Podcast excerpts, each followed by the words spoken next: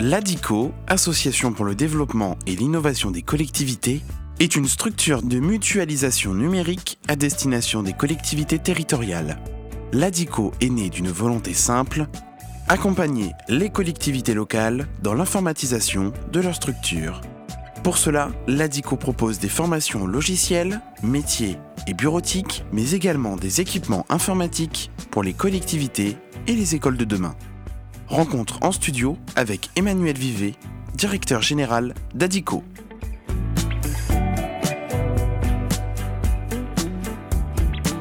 Bonjour, euh, donc euh, je suis Emmanuel Vivet, je suis euh, président de la Fédération nationale des clics et directeur général de, de l'ADICO. Alors Déclic, c'est une fédération qui réunit au niveau national ce qu'on appelle les opérateurs publics des services numériques, les OPSN. C'est quoi? Ce sont des services informatiques mutualisés. Là où il n'y a pas de compétences internes, on crée une structure pour mettre en commun des compétences et les mettre à disposition spécifiquement des collectivités locales. Une collectivité locale, c'est une mairie, un syndicat divers et variés en fonction de sa compétence. Il peut s'occuper d'une piscine, d'un transport scolaire, ou les communautés de communes et les communautés d'agglomération. Et donc, euh, parallèlement à ça, moi je dirige une des, enfin, un des OPSN qui s'appelle l'ADICO, euh, qui est situé à Beauvais. L'ADICO, c'est une association et c'est l'association pour le développement et l'innovation numérique des collectivités. Donc on retrouve bien le numérique, l'innovation, dans le numérique c'est important, et, euh, et, la notion de collectivité. Donc sur Beauvais, j'ai une équipe d'à peu près 70 euh, personnes, enfin bientôt 70 personnes, pour 1000, un peu plus de 1900 collectivités, bientôt 2000 collectivités locales, euh, d'adhérents, puisqu'on parle d'adhérents quand on est au sein d'une association, euh, et les 1900 collectivités sont sur 13 départements. Alors, bien entendu, euh, les Hauts-de-France, les, et on est aussi en Ile-de-France et sur la partie, la partie Normandie. Euh, alors, on est situé à Beauvais. Principalement, on est sur le département de l'Oise, mais on intervient aussi euh, sur certains métiers, dont le RGPD, c'est-à-dire accompagner les collectivités à bien comprendre l'intérêt euh, et le respect du RGPD. Donc, on intervient aussi sur le département de la Somme et le département de l'Aisne. Ce qu'il faut comprendre au niveau de la région des Hauts-de-France, c'est qu'il y a une volonté régionale d'accompagner les collectivités d'une façon un peu unique, enfin en tout cas de trouver une cohérence sur la façon dont l'ensemble des collectivités sur un périmètre régional sont accompagnés. Donc on essaye de regarder un peu comment font les différents OPSN de la région, car la spécificité des Hauts-de-France, c'est qu'on a un OPSN par département. Euh, si on démarre par le haut, pour le 59, on a ce qu'on appelle le CDG 59, Centre de gestion de l'action publique territoriale, qui est à Lille. On a la même chose dans le Pas-de-Calais, CDG 62, et on a aussi un syndicat qui s'appelle Fibre 59-62, qui a aussi ses propres compétences sur les deux départements. Après, on va retrouver Somme Numérique, qui est un syndicat mixte euh, qui, s'occupe euh, de, l'ensemble de ces métiers, qui a été créé pour la fibre initialement. Euh, et ensuite, dans l'Aisne, on a le conseil départemental de l'Aisne, qui a aussi une compétence d'accompagnement numérique des collectivités, et l'Oise pour, pour. Et en fait, la stratégie, c'est de travailler et d'apprendre en fait à travailler, à travailler ensemble. Quelles sont les solutions que propose ADICO aux collectivités? Alors en fait, on propose, euh, on accompagne les collectivités sur l'utilisation des logiciels métiers, c'est-à-dire de la compta, de la paye, des élections, en fait tous les métiers euh, d'une collectivité, sur l'urbanisme, euh, l'état civil, enfin voilà, tout, ce qu'on trouve dans une mairie, les marchés publics. bah, pour faire fonctionner les logiciels, on a besoin de matériel, donc on, on maintient, on installe, à la fois dans les mairies, dans les écoles, les médiathèques, les bibliothèques, et on accompagne aussi sur tout ce qui est RGPD, donc on en a parlé tout à l'heure, la partie cybersécurité, la partie accessibilité. C'est une notion très très importante, c'est de rendre le, web accessible. Enfin, en tout cas, les solutions numériques. Le, RG2A, c'est le référentiel général sur l'accessibilité. C'est de dire qu'aujourd'hui, quelle que soit sa situation, son handicap, on a la possibilité d'accéder à la même information. Donc il y a tout un référentiel qui existe. On travaille aussi sur la partie open data. Hein, c'est à quoi va servir ma donnée? Est-ce que ma donnée peut être utilisée à d'autres fonctions? La donnée que je dispose au sein de ma collectivité. Et on commence aussi, on a une réflexion sur la sobriété numérique. Dans quelle mesure je peux travailler sur la sobriété et rendre sobre les investissements numériques que je fais. Vous travaillez également sur la communication des collectivités? Oui, tout à fait. On accompagne euh, euh, nos, nos, adhérents puisque sur la fonction de mutualisation, puisqu'on a des gens euh, compétents au sein, au sein de nos équipes, on les accompagne sur les créations de logos, sur les créations de chartes graphiques, sur la, présence sur les réseaux sociaux, sur des newsletters, des créations de newsletters, sur la partie site web. Euh, sur la partie prise de photos, à la fois photos classiques euh, ou photos par drone, enfin en tout cas prise de photos, de vidéos, euh, puisqu'on mutualise à la fois tous ces équipements-là. Sur les solutions pour les administrations, par exemple dans les mairies? Bah, C'est toute la relation avec les, les, citoyens, c'est-à-dire que quand vous allez réserver une cantine, une cantine scolaire, les centres aérés, quand vous allez payer en ligne, on a aussi toutes ces, toutes ces solutions de campagne, soit par SMS, parce qu'aujourd'hui, euh, euh, on, a, on connaît tous les applis qu'on peut, télécharger sur Apple ou Android. L'intérêt du SMS, c'est que le niveau de connexion passe partout. Donc ça veut dire qu'aujourd'hui, on a beaucoup de mairies qui font des campagnes de SMS en disant attention, je vous relais une information locale sur l'arrivée d'une perturbation. voilà, donc c'est toutes ces solutions que l'on retrouve de, relations avec les, administrés. Est-ce que le Covid, c'est un accélérateur de, transition numérique? Pour les mairies Oui, oui, ça a été, et, et, que l'on voit en fait encore, encore aujourd'hui, et je pense qu'on on en est, on en est au début. Les gens ont compris qu'il fallait de la mobilité.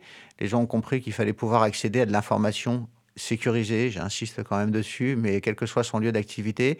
Donc on va avoir une transformation, euh, une réflexion sur la partie cloud, la, partie numérisation de l'activité, et, on sent que euh, les réflexions sont, sont, en cours et qu'on commence à travailler là-dessus. Vous offrez également des formations à destination euh, des employés de mairie Alors, des formations effectivement sur l'utilisation des logiciels. C'est bien beau d'installer une compta, mais il faut savoir l'utiliser. Ou euh, en ce moment, euh, les listes électorales, les imprimer, gérer les procurations.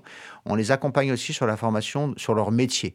c'est bien beau d'avoir un logiciel, mais comme encore faut-il bien connaître le métier, faire des payes, faire de la compta, faire un acte d'état civil. Et puis aussi, euh, puisque euh, on a besoin aujourd'hui dans les collectivités de recruter euh, des secrétaires de mairie, on forme aussi des demandeurs d'emploi au métier de secrétaire de mairie. Et ça, on le fait en partenariat avec Pôle Emploi Cap Emploi, mais surtout avec le centre de gestion de l'Oise, ce coup-ci, la fonction publique territoriale, qui aujourd'hui, en fait, est le donneur d'ordre et, s'occupe du recrutement. Quelles sont aujourd'hui les, offres et les services qu'on peut concrètement expliquer un peu aux auditeurs? Il y a quelque chose sur les, par les concessions funéraires. Donc aujourd'hui, les concessions funéraires sont gérées euh, informatiquement, c'est ça?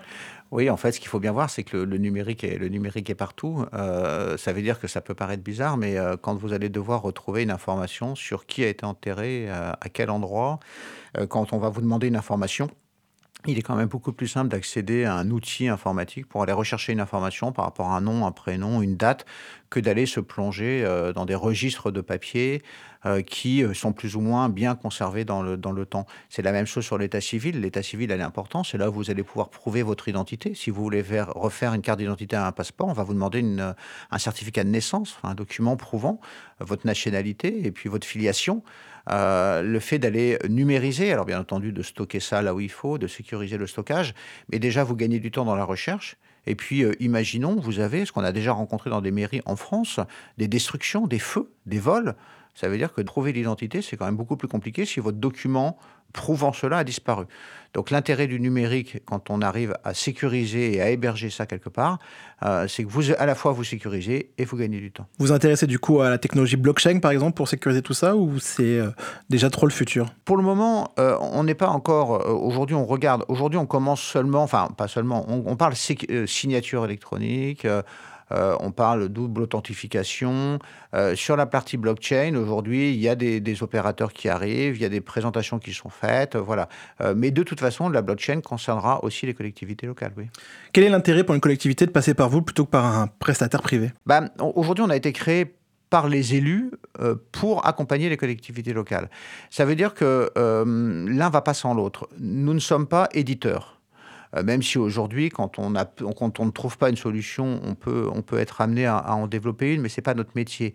Ça veut dire qu'aujourd'hui, on travaille avec le marché, on travaille avec les éditeurs.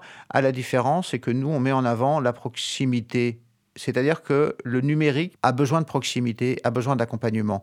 Et qu'aujourd'hui, en étant local sur le département, déjà on crée de l'emploi, euh, mais c'est valable pour mes collègues sur la région. On crée de l'emploi local euh, et on accompagne localement parce que quand le, quand le PC tombe en panne ben, euh, et que la mairie est ouverte deux après-midi par semaine, il faut être capable d'intervenir rapidement et au moment où la mairie est ouverte.